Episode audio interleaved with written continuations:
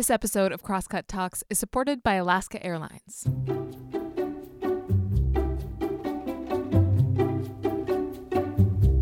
Hey, welcome to Crosscut Talks. I'm Mark Baumgarten, managing editor at Crosscut, and this week we're talking about failures in leadership. Now, it appears that Donald Trump is in trouble. In the last few months, he's faced crisis after crisis a pandemic, civil unrest, and an economic collapse. And it looks like the choices he's made have turned the electorate against him. So, some portion of the president's base remains enthusiastic. That's abundantly clear. But polling has shown that even his bedrock of support among Republican voters is beginning to erode. Earlier this year, the president was a favorite to win re election. Now he's drawing comparisons to George H.W. Bush, who you'll remember was the last president to lose a re election fight. When it comes to the presidency, failure is a very real possibility. And when the electorate decides to kick an incumbent out, or in the case of President Trump, is seriously considering it, I think it's important to take a look at where it all went wrong. I wonder is our process for selecting the president insufficient?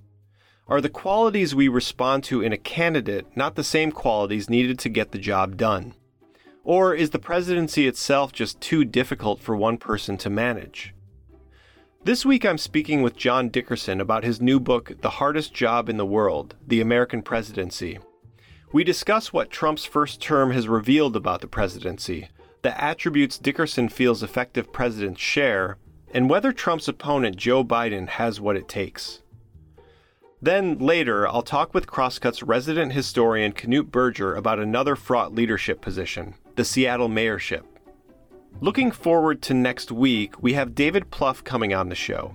The former campaign manager and senior advisor for President Barack Obama shares his thoughts on the general election fight. Also, we just confirmed Senator Patty Murray for a future episode. If you have questions for the senator, send them to talks at crosscut.com. Okay, on with the show.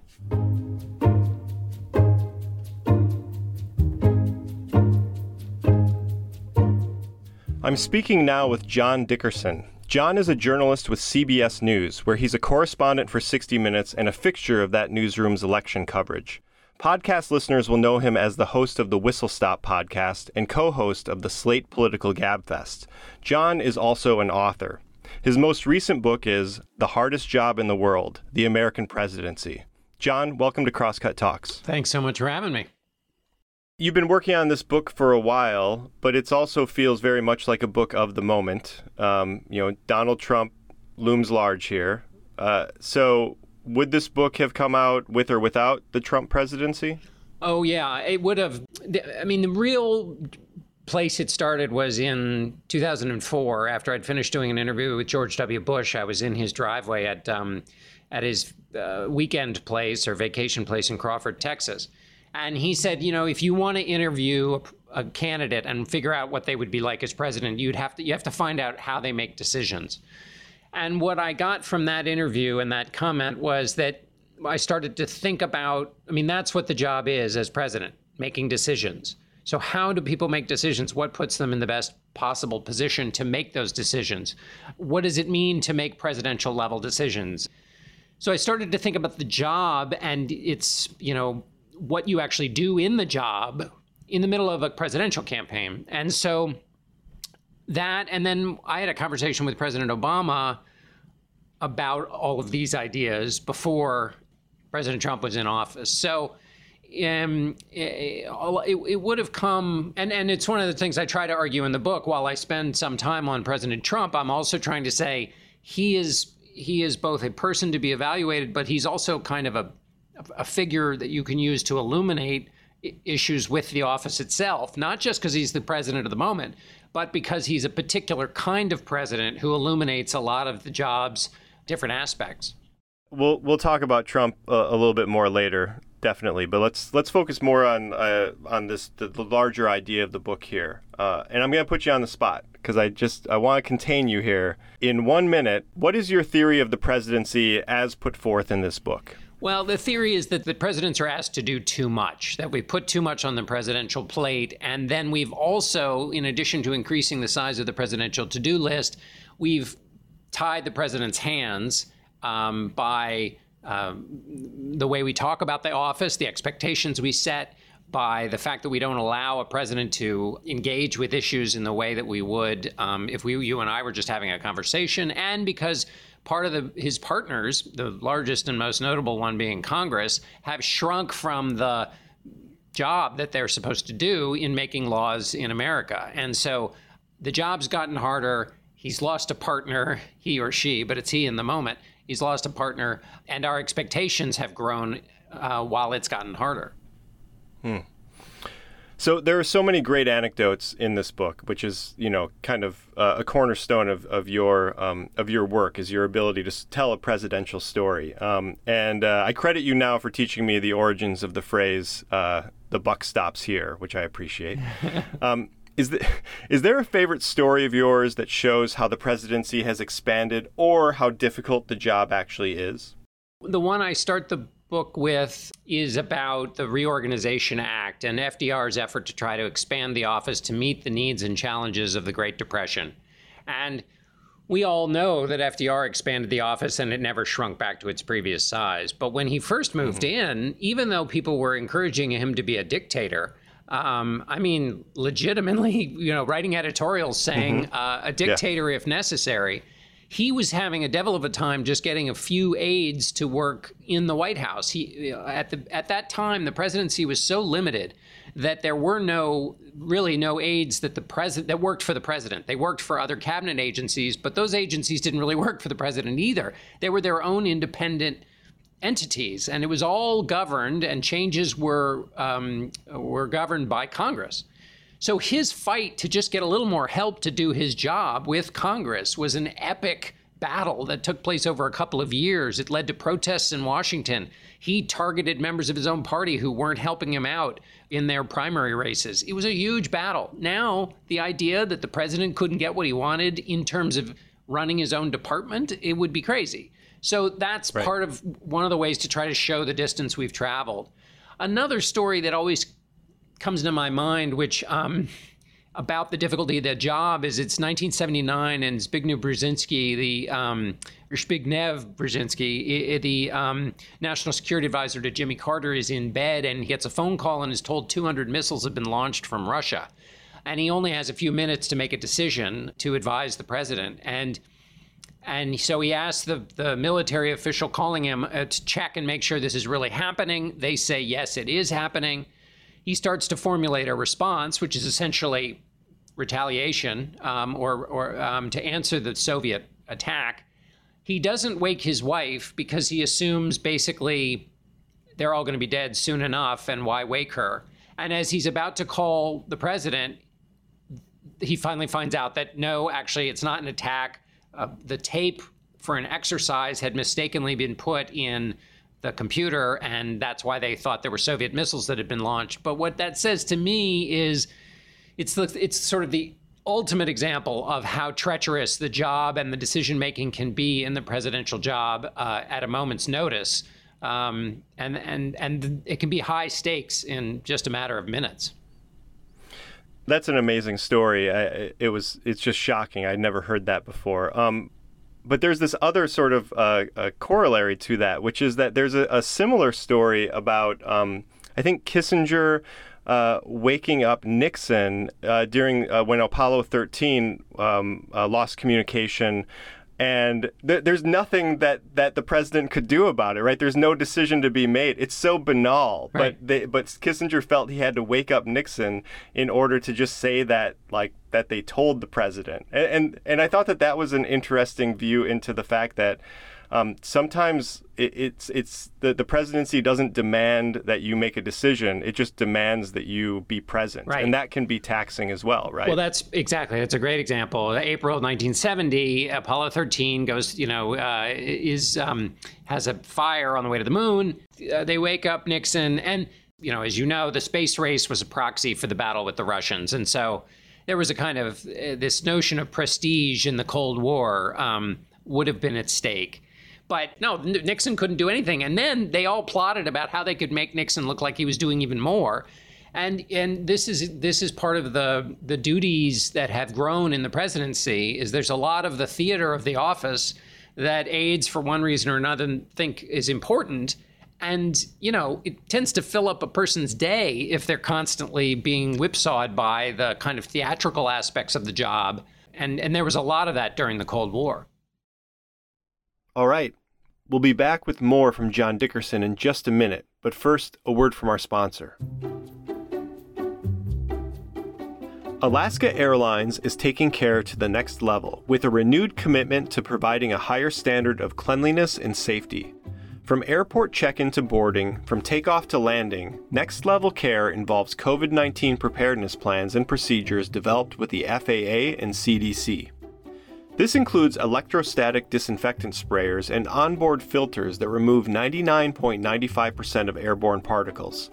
Alaska is also putting proper social distancing procedures in place, requiring masks of employees and guests, providing sanitizing stations and wipes, reconfiguring seating arrangements, limiting in flight services, and more.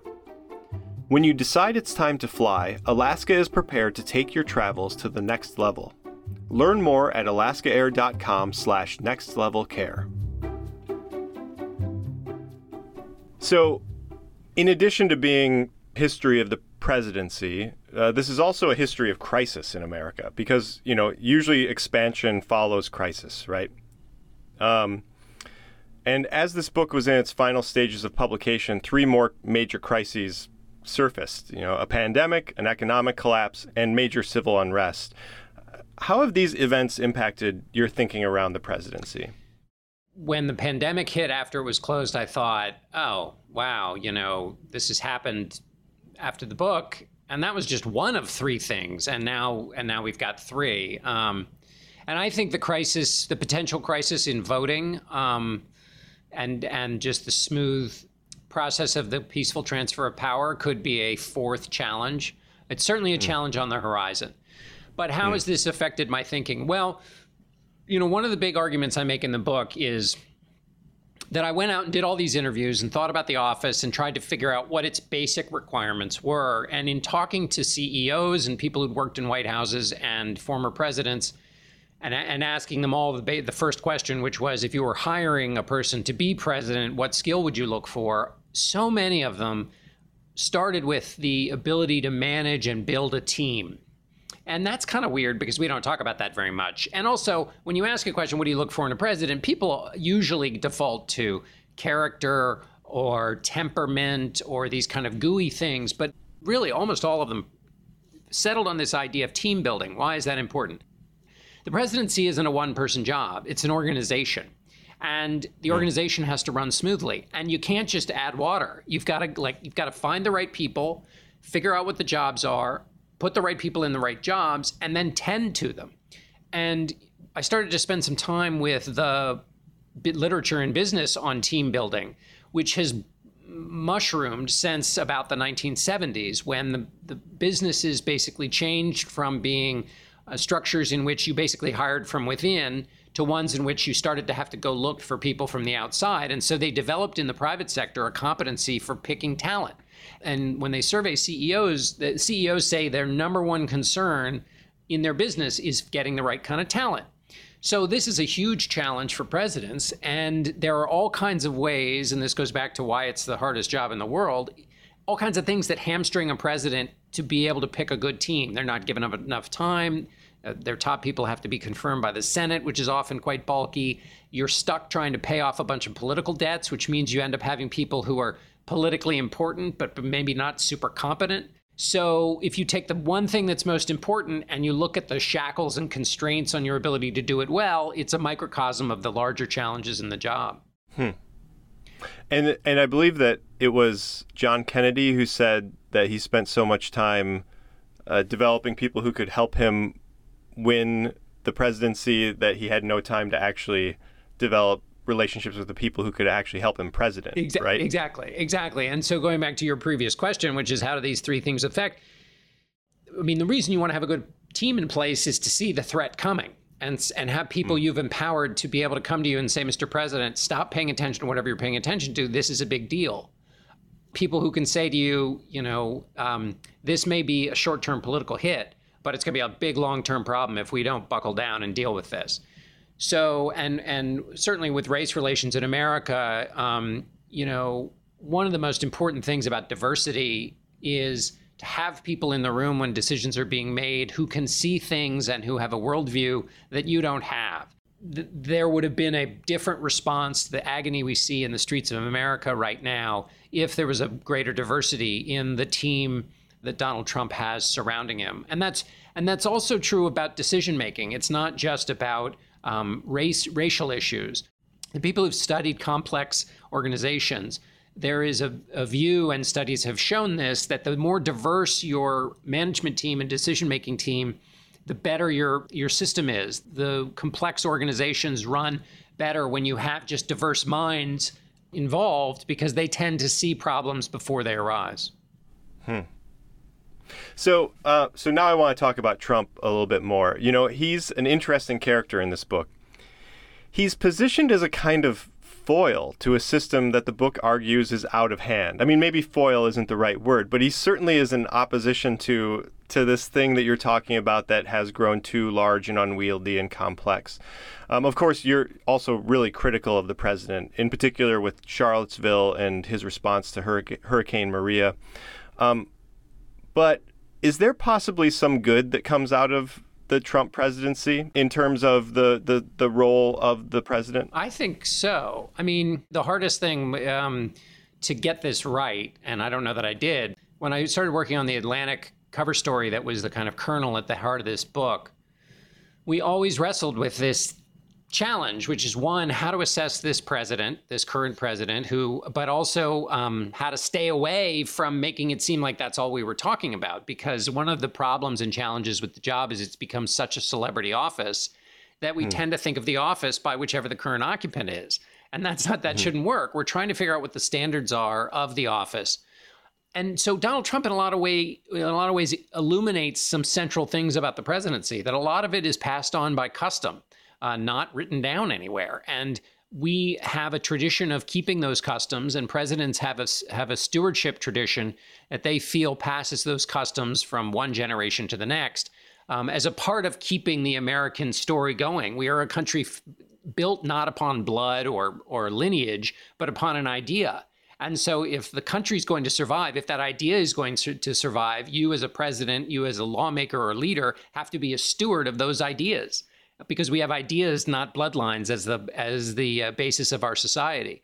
And so those ideas that are at the center, Donald Trump has illuminated, challenged, and brought into very high relief. Um, and then there's just some nuts and bolts of the presidency that he has um, uh, challenged and and made you know uh, in some ways made people have to defend.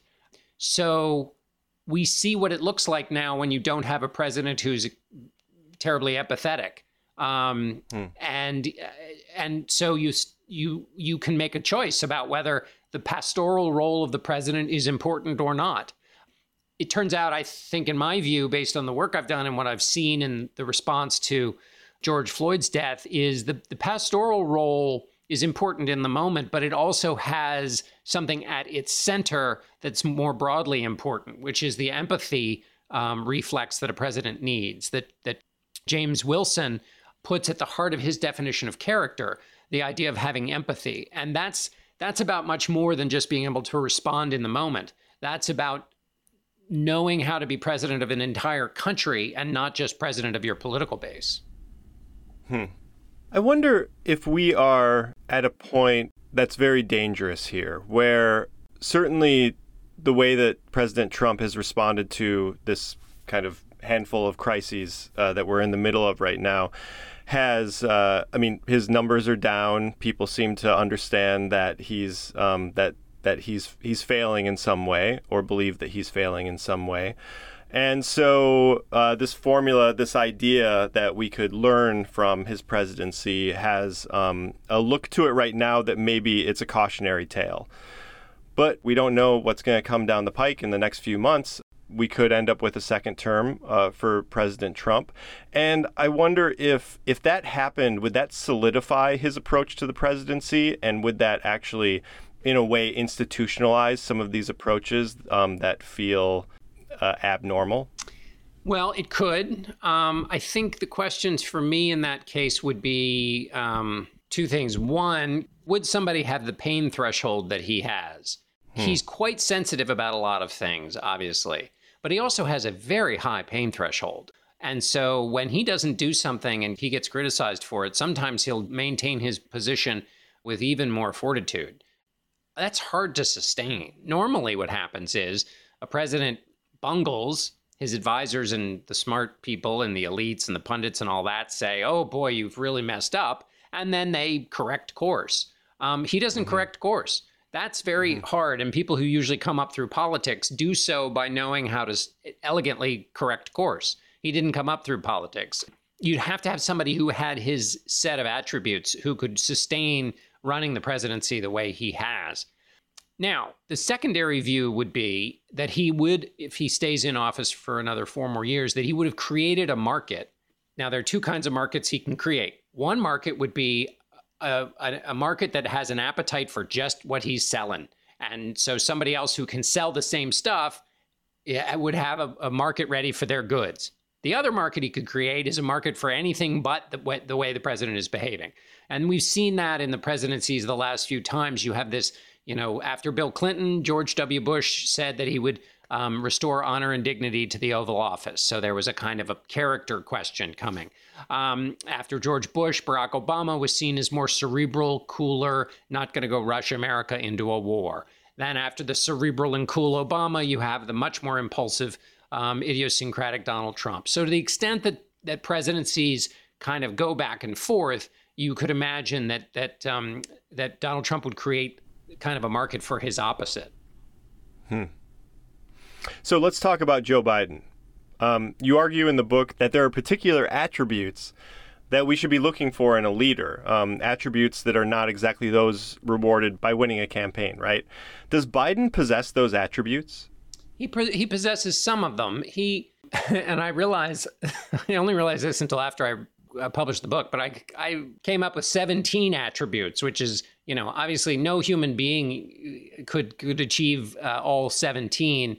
And what I was really trying to do is, again, as I was trying to look at the, the basics of the office and where they come from. And, and one of my points was to think differently about the presidency, which is what the whole hope of the book is, um, was, to, was to not think about things in binary terms.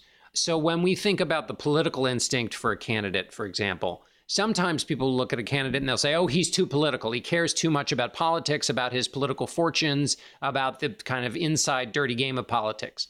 Well, you have to engage in that game to be president. So it's like saying we're going to elect somebody to be the national swimming champion, but we don't like that they get wet. Um, hmm. So we have to think about it on a on a continuum. We obviously don't want somebody who is so political that they put their political fortunes above the national interest. You want them to put their political fortunes in the service of the national interest. But if we think of everything in binary fashion, then we never get to that idea of what politics is really for when it comes to the presidency. So Biden has the political interest, he has the political deal making um, skill honed from years in the Senate.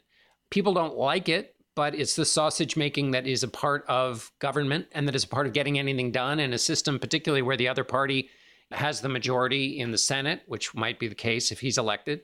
Mitch McConnell mm-hmm. writes about this in his book, which is no which is no gold star for Joe Biden. Nobody want Joe Biden's not going to go out there and say I can work with Mitch McConnell at the moment. Right. But it is McConnell said it was easier to work with Biden than, than Obama because Biden knew where McConnell's politics began and ended, and knew he wouldn't get be able to get him to do something that his conference wasn't going to follow along with. I think Biden obviously has a temperament that has been um, tested by his own personal crises and by time in the spotlight. Um, you know, some people, a lot of people question his foreign policy judgment, um, including mm-hmm. the former Secretary of Defense, Bob Gates. So he has a lot of those attributes. Um, um, not all of them, but he has a fair number of them that you would that you would want in a president. But as Hugh Hewitt pointed out to me, and he's quite right, if you went down the list of attributes, George W. Bush had a lot of those attributes, and yet uh, he ranks at the lower end of the middle in presidents, um, mostly because of his decisions on the Iraq War. So you can have all the attributes in the world, But if you make a call that turns out to be historically um, a bad one, then your attributes aren't going to have aren't going to have helped you. Hmm. I wonder. This is an impossible question, and I apologize for it. But you are a student of the presidency. You know all of these men who have held the office. Uh, you know what I'm going to ask. Like, if you if you could install somebody from that history right now to get America through this current incredibly difficult moment, who who would you uh, who would you draft? It's a it's it's a great question because even if even if you have an imperfect answer, which is this is what I try to do in the book, you know, it illuminates some of the things to think about. I mean, it's so hard to to get at this question though because the political situation right now is so fraught. The contest you have to run to get elected requires you to do certain things that lock you in once you get into office. So you need to be mm-hmm. you you need to be like Prince Hal um, in uh, uh, in Shakespeare, which is you hang around with Falstaff your whole young life, and then the minute you become king, you you uh, move on from your uh, from from the w- how you spent your youth, which is to say, you have to completely swerve once you become president because the country's challenge right now is it seems to me can only be broken if somebody decides to basically drive right through both parties um, and kind of keeps that a secret until they become president because you can't get hmm. elected hmm. if you promise you're going to do that. So you have to get elected, and then you essentially have to betray your party um, by making deals with the other party. Now, not fully betray your party, but recognize that the larger country has different views of things than the people who control the primaries and the political process in your party. So, what would that look like? So, let's imagine, and I'm not answering your question because I don't quite know who the president would be who'd be able to do that. I mean, when you look at what Lyndon Johnson did with, with civil rights, he made a conscious choice to basically saw off part of his party f- from itself. I mean, this is an amazing mm. thing. Lyndon Johnson, I mean, Robert Caro is wise to have spent his life looking at Lyndon Johnson because he is so complex and so full of blemishes and and ugly parts. And yet on the other hand, he increased the chance for equality for millions and millions of black Americans. He used the power of his office to do good, and yet he had all these flaws. But he consciously chose to, as he said, lose the South for his party for a generation in order to advance the case of rights for black Americans who had been denied them by Jim Crow. That's amazing. And so mm. let's go back to Donald Trump. Imagine Donald Trump gets into office. He has a high threshold for pain. He has no particular ideological views. He's been jumping back and forth between parties his whole life. He doesn't really care about any particular issues other than immigration. He could have put together deals with left and right on drug pricing, on um, infrastructure, I think even on immigration, um, frankly, based just on what Donald Trump kind of who he is. The problem, mm-hmm. and I try to go through this in the book, the problem with this theory is that it does you can't sustain it for very long because because he does have the views that he does about immigration and he came to prominence by being the nation's greatest birther spending five years attacking the legitimacy of barack obama. Um, and black americans are all too familiar with legitimacy claims on their um, on their hard hard earned positions in life. And so uh, and women had a similar reaction to him. So um, the idea that he could have made quick deals with Democrats is is a little far fetched, given the way he treated two important constituencies within the Democratic Party. It would have been highly painful for Democrats to work with a president who's behaved uh, in the manner that, that Donald Trump has, and of course, Republicans right. would have gone crazy uh, if he'd done some of the conciliatory things he would have had to do to make deals with Democrats. But it seems like what you're saying is that you need somebody who has a high pain threshold, who's willing to sort of maybe um, not misrepresent, but sort of show a different side of themselves on the campaign trail and then really flip once they get into the White House. I mean, that seems like a remarkable. I mean, the mettle that you would need to have in order to do that. It feels almost like you would need to be as extreme as maybe Trump is and then really like flip and that just seems that feels like it's out of fiction. I don't even know where that would come from. Right, right. I know. Well, that's why I had to go to Shakespeare because it doesn't. Um, right. yeah, it doesn't seem to exist yeah. on this on this planet now. You crisis could could create the preconditions for that to happen if there were if there had been a crisis. Um, a, a president with a penchant for action and seizing the moment might have found a way to hmm. um, to do such a thing. But you're right. It's one of these, and we do this a lot in fiction or in television or movies. We have presidents behaving in these action hero ways that are just not sustainable in the real in, in real life. And not really helpful to the presidency itself because it creates an idea that it should be this action hero thing. I mean, you know, it's like you say in the book, the presidency is not a Tom Clancy novel, yes, right? Yes, yes, exactly. Exactly. So I've got one more question for you. Okay.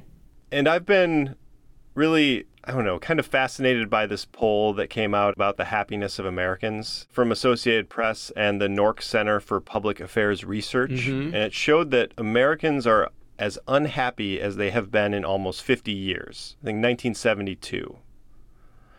And much of the reporting that's followed this has really put the onus on President Trump.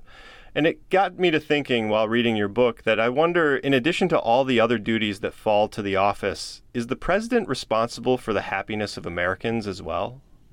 It's a good question. Um, I don't know if he's responsible for the happiness. He's, I think he's responsible for not adding to the unhappiness. I think so. Life, liberty, and the pursuit of happiness is, you know, in the in the in the source code of the country but that but the mm-hmm. source code of the country hopefully is the president and Congress set up the conditions so everybody can pursue happiness on their own. But to the extent that the president um, finds political advantage in exacerbating the divisions in the country and keeping people on edge and using the using sporting events and places that are usually a refuge from the jaggedness of public life as a way to increase his stature in in politics. He's adding to the potential unhappiness, creating conflict, creating division, not so not keeping unity. When there is a moment of crisis, if he is doing things that don't add to people's sense of calm, if he's keeping everything on the uh, off axis, that's adding to people's unhappiness. So I don't think I think a president's job is to basically set the conditions and get the heck out of the way and to strive to reduce unhappiness, to reduce unfairness, to reduce prejudice, to reduce bias, to uh, increase opportunity. And opportunity doesn't mean happiness, it just means a chance. Uh, and hopefully you'll fill it with your own, you know, uh, productive labor and passion and meaning, and that will give you happiness. So that's a long answer. It's quite a good question, though. But I think I'm. I think by the end of all that rambling, I think I still feel that that it's basically the job to reduce unhappiness and not add to unhappiness. But to get the actual happy part, that's um, that's on us. Right. Okay, that's John Dickerson. His new book, The Hardest Job in the World: The American Presidency, is out now. Thanks so much, John, for visiting Crosscut Talks. Thank you, Mark. I really enjoyed it. And now I'm going to take a minute and ask for your help. All of the journalism created by the Crosscut Newsroom, including this podcast, is free, but it does have very real costs. As a nonprofit news source, we count on support from our readers, viewers, and listeners like you to continue producing the stories and conversations that keep you informed and engaged with your community. If this work is valuable to you and you would like to support our journalism, go to crosscut.com/donate. Okay, back to the show. Welcome back. I'm speaking now with Knute Berger. Crosscut readers and KCTS 9 viewers throughout the Pacific Northwest might know Knute as Mossback, the resident historian here. His accounts of the region's past often add a bit of needed context to current events. This past week, Knute penned a column that is resonant for one Seattle resident in particular Mayor Jenny Durkan. The first line of that column reads Being the mayor of Seattle can suck. Knute, what inspired you to write this column? We're in difficult times uh, for a mayor, uh, and the mayor's job is not easy. It's a very insecure position. Uh, Seattleites tend to change mayor kind of like we change socks with great frequency, particularly in recent years. So I've been curious with calls for recall, impeachment, resignation. I just am curious about what the experience has been of other mayors. In the column, you list uh, a number of examples of mayors from the past. What are some of the more remarkable and short tenures that you found? There was a mayor, William Wood. He was mayor when they uh, discovered gold in the Yukon. And he was in San Francisco. He sent a letter of resignation and headed right to the gold fields. so he saw, you know, a better opportunity. Um, Ole Hansen, who was mayor uh, in 1918, lasted only a year, and he had a very full plate uh, of issues to deal with. We've also had mayors who, uh, you know, served a good part of their terms, but for various reasons, um, either resigned, uh, We've had mayors die in office, uh, uh, John Dore, for example, um, or mayors who've resigned in scandal, like Ed Murray. Right. I mean, this isn't ancient history. I mean, our our last four mayors have all been one term or less. Elected mayors of the last four, three lost re-election, and of course one resigned. So we've had a lot of turnover. Uh, some of those are one term mayors. Uh, others, like Greg Nickels, served two terms, ran for a third, and he lost uh, his bid for reelection. So uh, you mentioned Ole Hansen, who was the mayor 1918 through 1919, a very short term. Um, you say that he was facing something similar to what Jenny Durkan is facing right now. Can you tell us a little bit about what life was like in Ole Hansen's Seattle? Sure. Uh, in 1918, which is when Ole Hansen won election, he was a local real estate developer. He wasn't new to politics, but he was uh, new to Seattle politics, um, and it was seen as kind of an independent, fresh-faced guy. The city was facing uh, a whole lot of stuff. The biggest thing was World War One was underway. The United States was in World War One. Seattle, people might not realize this, was a huge supplier of ships and uh, materiel and soldiers and sailors. This was a huge, huge central point. So the city was growing, it was booming, all to support the war effort. And there were a lot of social problems that came along with that. There was a huge venereal disease epidemic, uh, enforcing prohibition, which was in place uh, in Washington at that time, was difficult.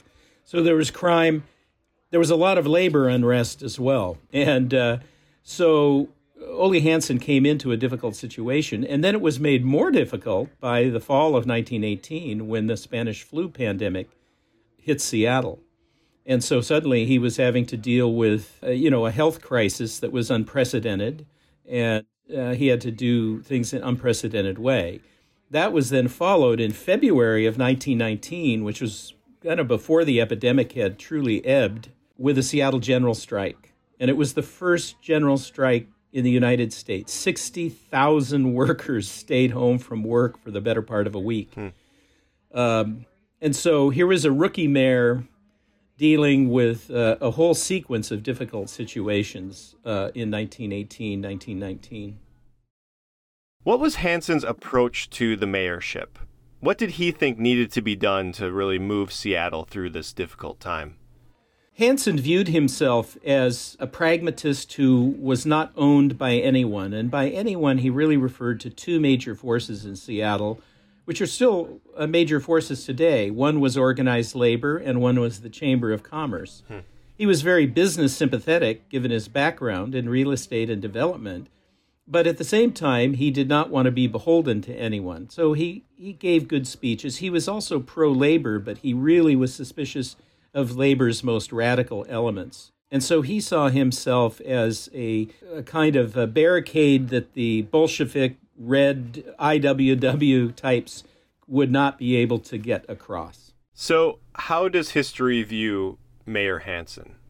Well, it's it's quite interesting. It depends sort of uh, what your ideological bent is. The Seattle General Strike was lar- it was peaceful.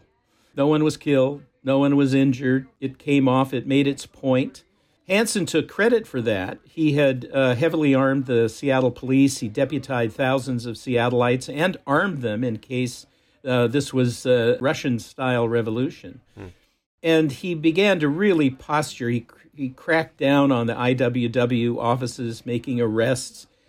And he basically, you know, pitched it as I saved America from this red revolution. And people in Seattle didn't really buy that because they knew the IWW didn't call for the strike, and a very tiny percentage of the uh, strikers even belonged to the IWW. But nationally, he became famous as a, a 15 minutes of fame celebrity, traveled all over the country talking about Bolshevism versus Americanism. And in fact, that's the name of his uh, memoir is Americanism versus Bolshevism. Hmm. He became a, you know, a, a celebrity, a kind of Joe the Plumber of 1919.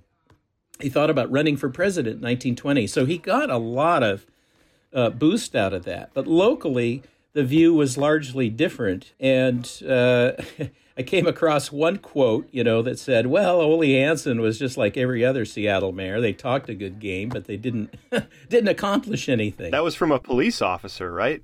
Yeah, it was actually yeah a police official oh. writing in a police publication some years after, and that's quoted in a very good memoir about the Seattle general strike. I think I think is you know he was viewed locally with uh, as as a kind of grandstander, as somebody who kind of was out for himself. He ended up quitting in uh, the summer of 1919, so he he was mayor for just a little over a year, hmm. and he moved to California and and started San Clemente was one of his uh, developments. But yeah, so he blew town, and uh, Seattle proceeded to head through the 1920s into the Depression and Hansen barely mentions the pandemic in his memoirs, if at all. I mean, it was as if that was, you know, a minor thing. It was really the war and labor unrest that occupied most of his time. So, what's the lesson here for, for Durkan and then for the rest of us as well? Well, it's interesting because, you know, Seattle is, is pretty fickle about its mayors. You have these these sort of warring factions that have been doing battles certainly since the turn of the century, which is the sort of socialist and progressive left versus the business community. It's still a dynamic we're dealing with. And it's very difficult for a mayor to balance those two things. And the other dynamic, which I talked to uh, former Mayor Mike McGinn about, and it's one of the things Hansen talks about, is that the Chamber of Commerce, the business interests are so strong that most mayors can't resist coming down on the side of the business community, that ultimately cities are business entities. They exist because of commerce. And that the mayorship is kind of an extension of that. I know McGinn was an you know came from an activist background. And this I think was a real revelation for him is the default power of those constituencies and so I think the thing here is that it's a very difficult balancing act. And I think in some ways you can argue that Durkan is facing the worst buffet of problems that any mayor has faced since Ole Hansen. All right, so that's Knute Berger. His column on how much it sucks to be mayor of Seattle is at crosscut.com right now. Knute, thanks so much for coming on the show. Oh, thank you, Mark.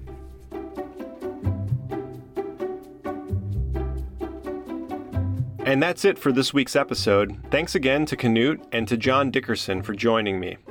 This episode was engineered by Rusty Bacall and produced by Jake Newman. You can subscribe to Crosscut Talks on Apple Podcasts, Spotify, Stitcher, or wherever you listen. For more on the Crosscut Talks podcast, go to crosscut.com/talks. And if you like the show, please review us. It really helps other people find us. For the latest political, environmental, and culture news from the Pacific Northwest, visit crosscut.com. Crosscut Talks is a product of Cascade Public Media. I'm Mark Baumgarten. We'll be back next week with another episode.